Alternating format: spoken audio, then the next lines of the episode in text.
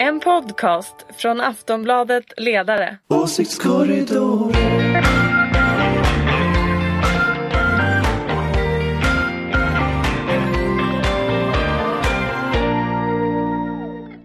Hej och välkomna till Åsiktskorridoren, din vän i den politiska stormen. Det här är en podd från Aftonbladets ledarsida och precis som varje vecka pratar vi om de hetaste ämnena i den heta svenska debatten. För att sprida lite ljus i mörkret finns Ulrika Schenström med oss. Du är moderat, chef på Den gröna, förlåt mig, du är oberoende moderat. Ja, det var bra tänkade. Mm. Ja, och chef på Den gröna och liberala tankesmedjan Fores. Välkommen! Tackar! Här har vi också Lina Stenberg. Du är oberoende socialdemokrat får man säga då och ledarskribent på Aftonbladet. Just Välkommen! Det. Tackar! Och precis som vanligt Anders Lindberg, politisk chefredaktör för oberoende Aftonbladet eh, och socialdemokrat, oberoende socialdemokratiska Aftonbladet. Ja, det är jag. Så är det. Tack. det. Själv heter jag Ingvar Persson och arbetar också på Aftonbladets ledarredaktion. Men idag ska jag försöka leda den här podden alldeles eh, opartiskt och alldeles ojävigt. Eh, men vi ska börja med dig Anders. Eh, I förra veckans podd diskuterade vi den socialdemokratiska valstrategin. Nu visar det sig att det är du som ligger bakom den här, åtminstone om vi ska tro Torbjörn Nilsson i Svenska Dagbladet. Så här skrev han i torsdags om den interna debatten i socialdemokratin. Anders Lindberg på Aftonbladets ledarsida förskansade sig som den siste soldaten i ett övergivet folk. De dagar han inte sågade Sanki, det var den socialdemokratiska valledaren, skrev han om hur Ulf Kristersson och von Papen, den tyska politiker som släppt fram Hitler. Och nu har alltså Lindberg segrat. Eftersom det är VM-tider eh, så måste vi såklart ha en segerintervju och jag ställer den klassiska frågan. Hur känns det Anders? Det känns mycket bra. Nej, men jag har faktiskt ingen aning riktigt. Eh, alltså så här, jag, det, jag tror att Torbjörn Nilsson, jag tror det finns mycket i den där texten och mycket i den där analysen som, som eh, både som det ligger någonting i men också som faktiskt bara är en del av sanningen. Eh, det var så förra valet att S skulle ha hårda tag mot flyktingar, mot tiggare och sådär eh, någonting som vi på Aftonbladets ledarsida inte uppskattade särskilt mycket. Den strategin motsatte vi oss. Vi ville prata välfärd istället och sa att vi måste prata om liksom välfärd mot skattesänkningar. Vad vill man med visioner om välfärden? Eh, jag har liksom inte, alltså, det är väldigt få socialdemokrater som har liksom delat ut flygblad hela sin ungdom för att liksom slänga ut tiggare. Det är liksom inte därför. Eh, det är inte det som är kärnan liksom i partiet. Så, att, så att vi tyckte inte den strategin var särskilt bra. Och det Torbjörn Nilsson säger nu det är att nu har de då övergivit den strategin. Och det är ju i så fall bra om, det, om de har gjort det. Eh, sen vet jag inte om, det, om de har det. Sen, sen, så säger han att den andra strategin de har tagit istället är smutskastning av Moderaterna. Jag är, inte, jag är inte helt säker på att det är sant. Jag tänker att det, i den kritik vi hade 2018 om välfärden ligger nog också vad i alla fall många socialdemokrater vill ska vara strategin. Att prata välfärd, att prata eh, liksom, att återreglera marknader och, och att, att eh, minska privatiseringen i välfärden och så vidare. Det tror jag ganska många vill se som liksom, den andra strategin. Eh, så jag tror det, det finns mycket i liksom, att de har bytt strategi, men jag är inte riktigt säker till vad. Typ så. Hur, hur, Ulrika, hur är det där? Alltså är det, är det rimligt att tänka sig att en ledarsida, du har ju som sagt suttit i på den politiska sidan. Kan en ledarsida segra i en intern debatt i ett parti? Ja, det, det tror jag nog att man kan. Men, men framförallt så tror jag ju att det är, det här har jag tjatat om länge också, att jag tror ju att det skulle vara bättre om vi pratade om välfärdsfrågorna därför att det är ju på grund av välfärdsfrågorna som Sverigedemokraterna har vuxit, inte på grund av integration och miljö. En hel del i och för sig på integrationsmisslyckandet kanske, men det är ju en, en, del av det har ju med välfärden att göra. Folk är ju rädda för att välfärden ska fallera. Det här är en, en typisk liksom, socialdemokratisk eh, liksom, retorik och, och, vad ska man säga, var, valstrategi under alla år. Att tala om för Moderaterna och borgerligheten att välfärden kommer rasera ifall skattetrycket går ner. Eh, och jag tror att eh, alltså om man sänker skatterna så, så, så, kommer hela välfärden att falleras. Och det är precis den retorik som Sverigedemokraterna haft, fast de säger det på ett annorlunda sätt. Kommer det för många hit så blir det för dyrt och då, då vet vi inte hur vår välfärd kommer att eh, fungera. Och så så att, eh, det tror jag är väldigt viktigt. Att prata välfärd och inte tvärtom. Socialdemokratin borde uppträda mer som socialdemokrater helt enkelt. Ja, framförallt så tycker jag inte man ska ta till eh, politiska ståndpunkter som man egentligen inte själv står för, utan för att vinna någonting. Det verkar ju väldigt märkligt. Det borde väl vara bättre att man är den man är och så försöker man genomföra de saker man vill, eh, eftersom man ju är politiker som vill förändra och förbättra. Detta är inte ett pingpongspel, utan det här handlar ju liksom om en hel, ett helt land och nästan 10 miljoner invånare eller hur? Det kan ju inte handla om om Sanki vinner eller om eh, Anders Lindberg. Men, men jag som är med i den här podden tycker att det är jättetrevligt att Anders har, har nu kammat hem Torbjörn Nilssons eh, eh, ja, segervittring på ja. den Lindbergska sidan. det är ja. väl bara att gratulera. Ja. Vill du också gratulera Lina? Ja, men jag vill verkligen gratulera eh, Anders till den här delvinsten. det känns också som att vi inte riktigt är i mål, eller? Det är också det är intressant att, att man utspårar vinnare så här ett och ett halvt år innan ett val.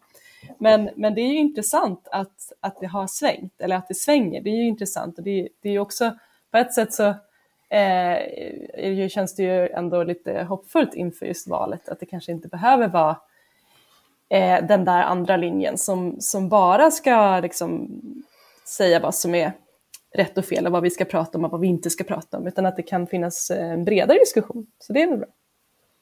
Men, men jag tänker att det finns en, en, annan grej i hela detta och det är att alltså, socialdemokratin har ju länge brottats med, det har ju också Moderaterna brottats med, ska man gå i konfrontation med Sverigedemokraterna eller ska man liksom ha någon sån här, vi ska lyssna på människors oro och liksom försöka ändå kopiera lite av Sverigedemokraternas retorik.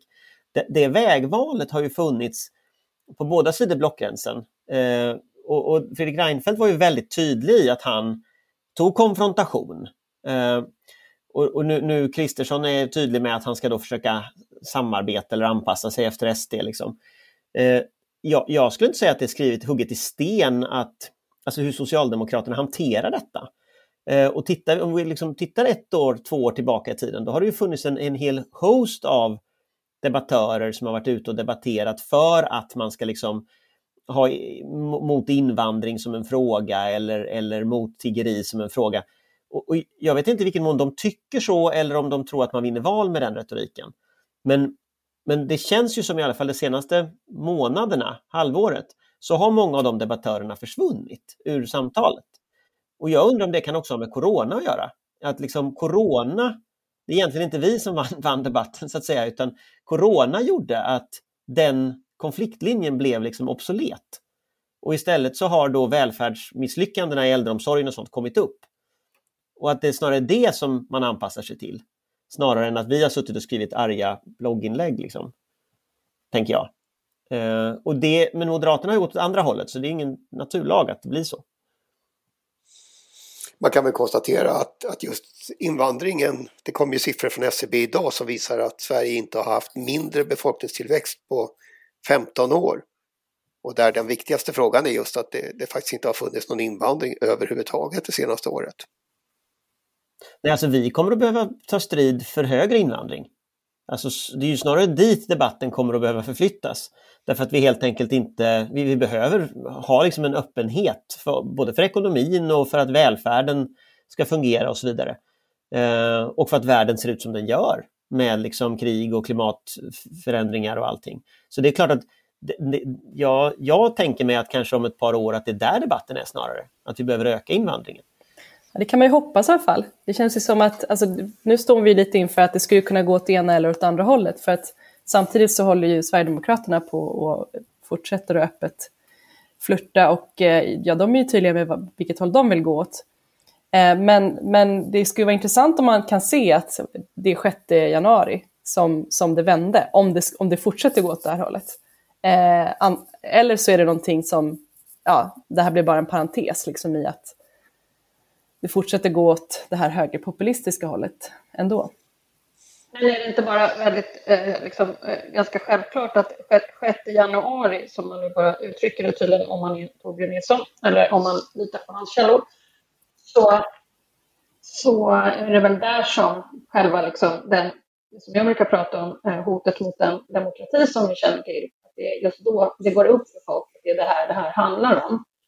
Och att man kanske har trott att det har handlat om det är liksom KU-anmälningar, LAS-problematik eller, eller missförtroendevoteringar när det här handlar och står, det som står på spel är så otroligt mycket större. Det är det jag tror det här handlar om. Att det kan ju kanske vara så att eh, folk har varit arga och så har man liksom gått till Sverigedemokraterna för att alla har varit, andra har varit dåliga på något sätt och inte levererat reformer och annat och sakpolitiska frågor. Kanske det har börjat gå upp ett ljus nu vad det är egentligen som håller på att hända. Det kan man väl ändå, om man försöker vara optimist, så kan man väl försöka se det så.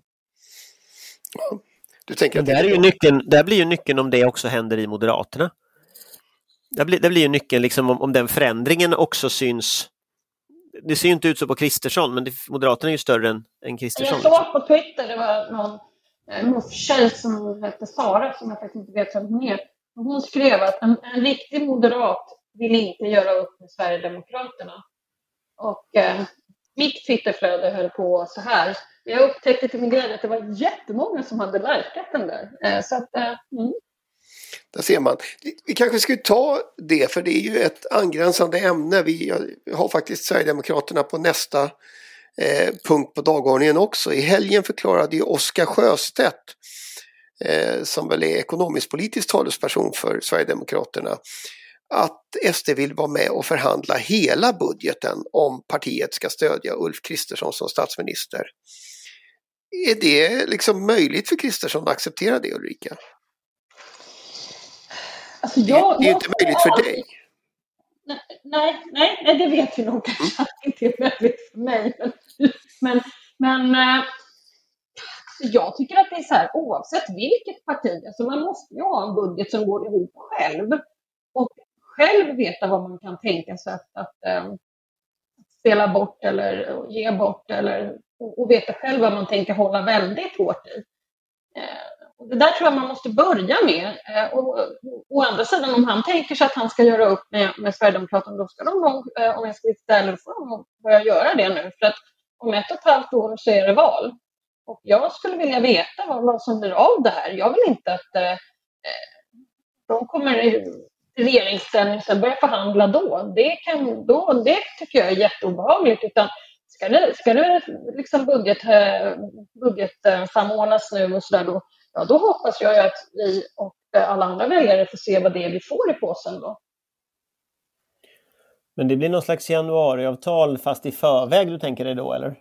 Nej men alltså jag var ju med och äh, bildade Alliansen och det var ju i väldigt stor utsträckning. Ett var det ju framför allt en, en kultur, eh, liksom att vi hade svårt i de olika kulturerna i, i, i de borgerliga partierna.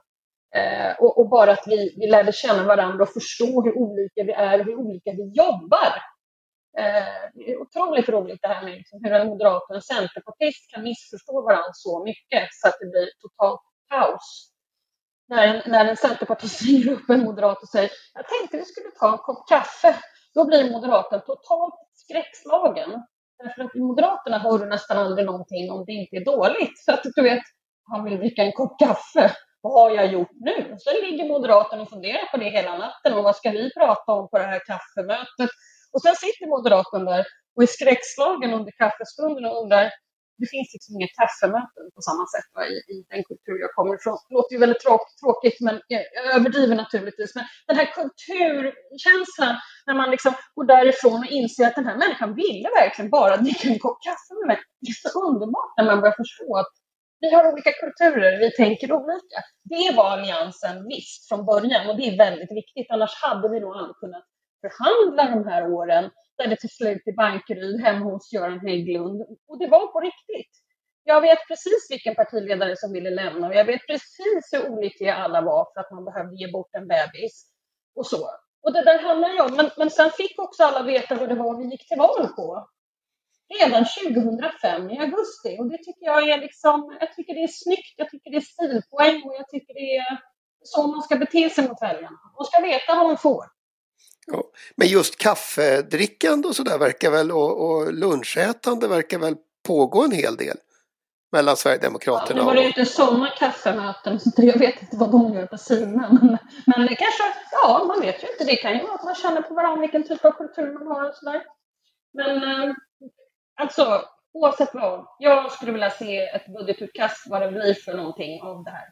Men skulle väljarna lita på det? Alltså det undrar jag. Jag tänker att ja, men självklart är det ju bra att veta vad man lägger sin röst på, men, men jag menar, hur bindande kan det vara och, och hur mycket? Jag tänker att det, det är ju det, fin- det är ju populistiskt liksom, i det här partiet som vi pratar om och vem kan veta? Liksom? Ja, fast samtidigt, jag menar, jag förstår hur du tänker, men när vi kom till makten 2006 så genomförde vi alltså det som var i budgeten, vilket ju också blev en stor chock för hela svenska folket.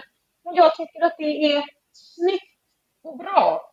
Det är stilpoäng på att faktiskt gå till val på någonting och sen genomföra det. Fattar ni vilken grej? Mm. Det tycker jag liksom är... Då är man, då Men man tycker du de, politiker. Tycker du de borde ha ett gemensamt valmanifest då också? Nej, men Liksom jag skulle det här- jättegärna vilja veta vad de, vem får vad och varför och hur det blir. Det tycker jag faktiskt att man bör kunna ställa sig frågan i en valrörelse. Det tycker inte jag är något konstigt. Men först Alltså, man- man har veta, ingen men. Anders, men Anders, först måste du ju själv veta vad du vill, hur du ska göra det och sen kommer frågan med vem. Och då kommer det sen ett budgetutkast. Så tycker jag, men jag, det är bara jag. Det är kanske någon annan som vill säga någonting om det här. Jag har pratat väldigt mycket nu om det här. Det skulle Men jag kunna vara på- jämbusta röner. Jo, men jag tänker på om man ska ha ett valmanifest från liksom ett konservativt block av något Mm. slag. Då måste man ju innan visa var de röda linjerna går för hur långt man är beredd att kompromissa. Och, och där är väl liksom frågan, är inte hela idén från de här partierna att gå till val på helt disparata saker, låtsas att det inte finns några problem? Jo, men Anders, nu håller du ju på med hur det troligen kommer att kunna bli. Jag säger bara, jag fick frågan av Ingvar här. Tycker, tror jag att Ulf Kristersson kommer att budgetförhandla? Ja, jag tycker att han borde göra det. Så, så tycker jag att han gör. Men, men jag har bara förklarat ett framgångsrecept var ju att vi just gjorde det. Så jag bara ge ett litet råd här från hörnan här om hur man kan göra för att vinna. Så att säga. Men det är ju relevant att ändå fundera på att det här inte är ett likadant parti som dåvarande allianssamarbetspartierna. Nej, men det är fortfarande en budgetförhandling. Mm. Och det är Jag fortfarande säger, ett inte att jag, tror, jag säger inte att jag tror att det kommer att komma fram till någonting som jag vill. Jag säger bara hur man kan göra. Mm. Får man ta den där gör- frågan ett steg eh, ytterligare då? För, det, för som sagt, det här är ju, då, då har vi i så fall ett, ett tydligt och utpekat eh, konservativt block. Och, och ingen, ingen i panelen tycker egentligen att Oskar Sjöstedt gör något konstigt. Som, som säger att han vill vara med och Ja. förhandla hela budgeten. Jo, jag tycker det är lite konstigt. Och jag tänker, jag tänker att det finns två alternativ här. Det ena är att eh, Moderaterna behandlar SD som Stefan Löfven behandlar V. Och så har nog de flesta trott att det ska vara. Man förväntar sig få deras röster, men man förväntar inte att de egentligen ska få så mycket emot prestation. Och nu säger ju SD att de tänker vara Centerpartiet. Han säger faktiskt det rakt ut. Det vill säga att de ska få väldigt mycket. Annars så får inte eh, Moderaterna deras röster. Och jag tror att det inom borgerligheten finns, eller inom borgerligheten är fel uttryck, jag vet inte vad man ska ha för uttryck, inom de konservativa borgerliga partierna, jag vet inte, eh, inom M och KD har det nog funnits uppfattningen att SD är billigare än vad SD är. Och jag tror att vad SD signalerar nu det är, kolla vad Centern fick ut av Löfven. Det är så mycket vi vill ha ut av Moderaterna. Jag tror att det är det som är liksom budskapet. Och det är ett nytt budskap. Det är ett mycket hårdare budskap än, än tidigare. När man har jamsat omkring liksom. Eh, det är en skarp fråga. Budget, budgetförhandlingar är ju skarpa. Och han säger också det att om man inte är överens om 100% då är man överens om 0 mm. Och det jag ett vi vet ju att det är så. men, men, men jag tror att liksom, jag tror Moderaterna tror att det här, att de kommer att komma ur det här pokerspelet med betydligt mer än vad de kommer att komma ut ur det. Eh, Och det här är ett skarpare uttalande än när Jimmy Åkesson ville bli justitieminister. Ja, alltså det, det var ju mera önsketänkande. Att förhandla en budget, annars röstar vi nej, är ju ett ultimatum. Ja, det blir ju skarpt läge på flera sätt. Jag tänkte, det ena är ju att, att Ulf Kristersson eh, behöver liksom svara på det här på något sätt. Eh, och det andra är ju också att Sverigedemokraterna måste förklara sin politik eh, inom fler områden än bara att det är nollinvandring och ja, vissa andra saker som man, som man har gått ut med till den stora breda massan. Eh, och att det behövs svar på det då. Vad finns det för, vad finns det för liksom, gemensamma nämnare? Vad finns det för, för frågor som absolut inte skulle gå att eh, eh, diskutera? Men det är ju ja, det är också en, alltså jag tänker att det också är ju ett svar på det som vi pratade om alldeles nyss. Alltså det är också ett sätt för SD att liksom, nej men nu, nu håller ni på att jamsa om de här frågorna som inte vi vill att vi, att vi ska, liksom, här ska inte debatten hamna, utan nu ska vi prata om, om de här hårda frågorna igen. Eh, så att ja, man riktar bort fokus från det som vi, som Anders har vunnit slaget om helt enkelt.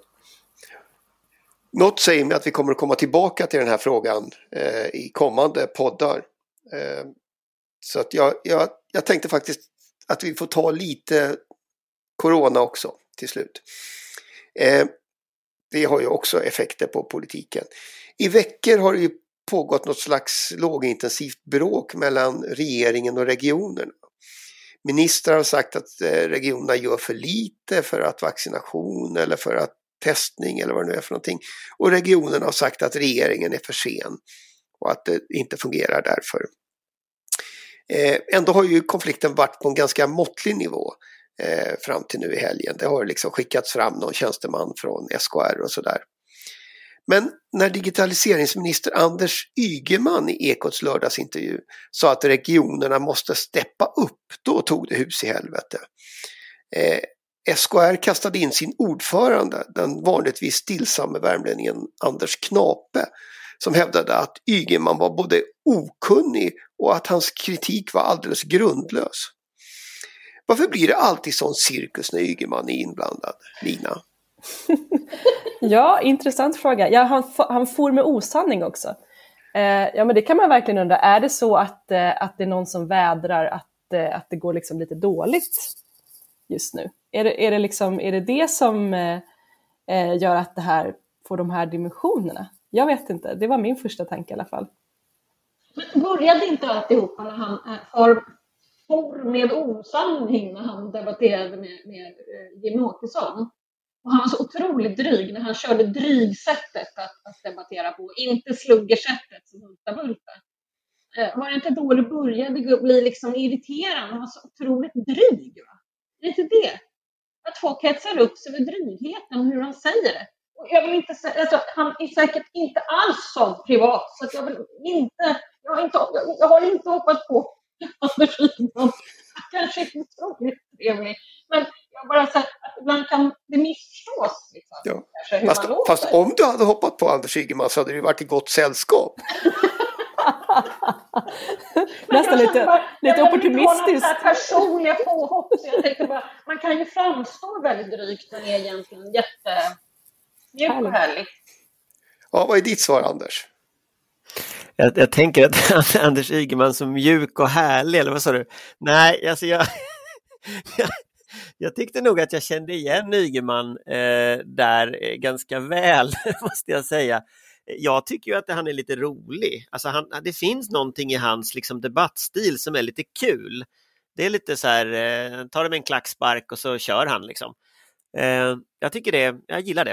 Eh, det, det, är lite rock'n'roll, så att delvis kanske det är det här att det är rock'n'roll just som gör att alla blir så arga och att alla liksom ska hoppa på honom. Men sen undrar jag, i, i mitt huvud så började det här vid en annan tidpunkt faktiskt. Och det var i slutet av förra veckan när det började gå fram att Stockholmsregionen har schabblat bort vaccineringen. Och man har schabblat på en nivå som är liksom helt osannolik. Att först så, så, fick man vaccin och då gav man en del av det vaccinet till vårdpersonal som egentligen skulle ha gått till multisjuka äldre från början. Och sen kom liksom inte det här andra vaccinet som skulle ha kommit från AstraZeneca så då slutade det med att de multisjuka äldre inte fick något vaccin. Och så står Stockholm där när man ska summera alla siffrorna och så kommer man fram till att ja, men det är ju faktiskt så att Stockholm har Eh, sämst på vaccinering av folk på eh, hemtjänst, sämst på vaccinering av folk 70 plus.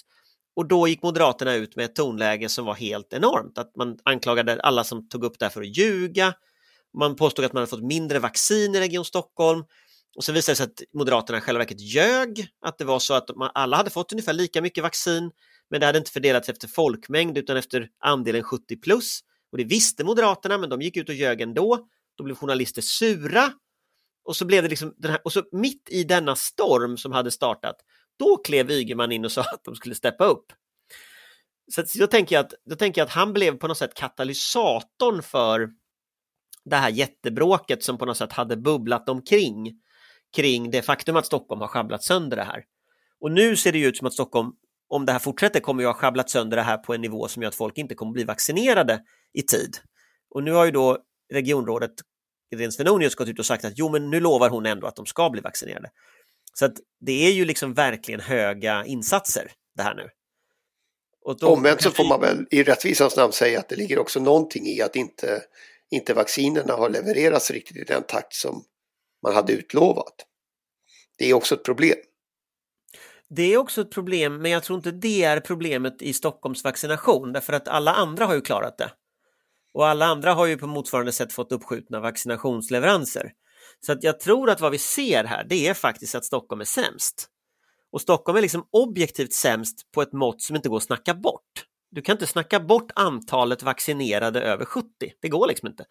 Och det gör att eh, den här vanliga liksom att man kan retoriskt från Stockholmsregionen bluddra till bilden så det blir så komplicerat så ingen, alla tappar intresset.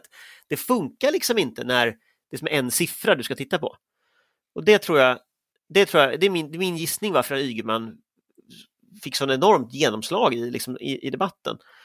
Sen vet inte jag om det var meningen att, han, att det var det han menade. Alltså han, han har ju en viss förmåga ibland att säga saker som inte alltid är liksom, meningen, men som blir väldigt stora ändå.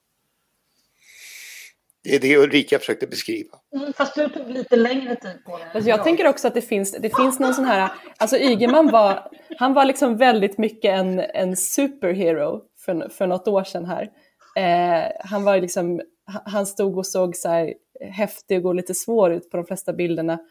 Eh, och tror många liksom, har tänkt honom som någon slags framtidsman, liksom namn inom partiet. Och det är väl inte så konstigt att, att eh, ja, oppositionen då tycker att det är särskilt roligt att, att slå mot honom. Särskilt för att han har den här stilen, alltså li, någonting med det här ironiska, ja men lite så här ironisk, lite som att, eh, ja men som man onåbar liksom, att det finns en distans som gör att det kanske känns extra roligt att liksom puckla på den här, ja men actionhjälte liksom. Det har ju varit hans, eh, hans persona debatten. Han, han, har väl, han har väl slarvat bort någon miljard också i Stockholm i någon beredskapsfond som ingen begriper vad som har hänt. Som också snurrar samtidigt. Det kanske inte är en slump, tänker jag. ja. Jag, säga, jag, blir nästan, jag blir nästan ännu mer eh, förvirrad av bilden av Ygeman som actionhjälte jämfört med bilden av Ygeman som slagpåse. Men, men eh, det är tydligt att det är en, en person som sätter avtryck. Men det är ju få som kan vara så dryga som Anders Ygeman. Alltså det är ju, det är ju en, det är en superkraft alltså. Han är superhjälte. jo, men han har ju förmåga att reta upp folk på en nivå som, jag vet inte hur många andra liksom, som har riktigt den alltså, personliga uppretningsfaktorn. Det är inte jättemånga. Mm. Rock'n'roll sa Anders om om Anders Ygeman. Det borde väl kanske vara punkrock då eftersom det är eh, Hag, eller Högdalen och, och Rågsved vi pratar om. Men jag tror att vi får lämna den biten också för det skulle också kunna styra vidare. Eh, vi är faktiskt framme vid slutet på veckans Åsiktskorridoren. Eh, lite ljus tror jag vi har eh, lyckats sprida över, över sakernas tillstånd. Eh, och vi är tillbaka såklart om en vecka. Då kommer säkert nya saker att röra till och vi kommer att försöka reda upp dem. Eh, jag vill tacka Ulrika, eh, Lina och Anders. Tack, tack. Och så vill jag naturligtvis tacka alla som har lyssnat. Hej då och välkomna tillbaka. Hej hej. Hej då. En podcast från Aftonbladet Ledare. Åsiktskorridoren.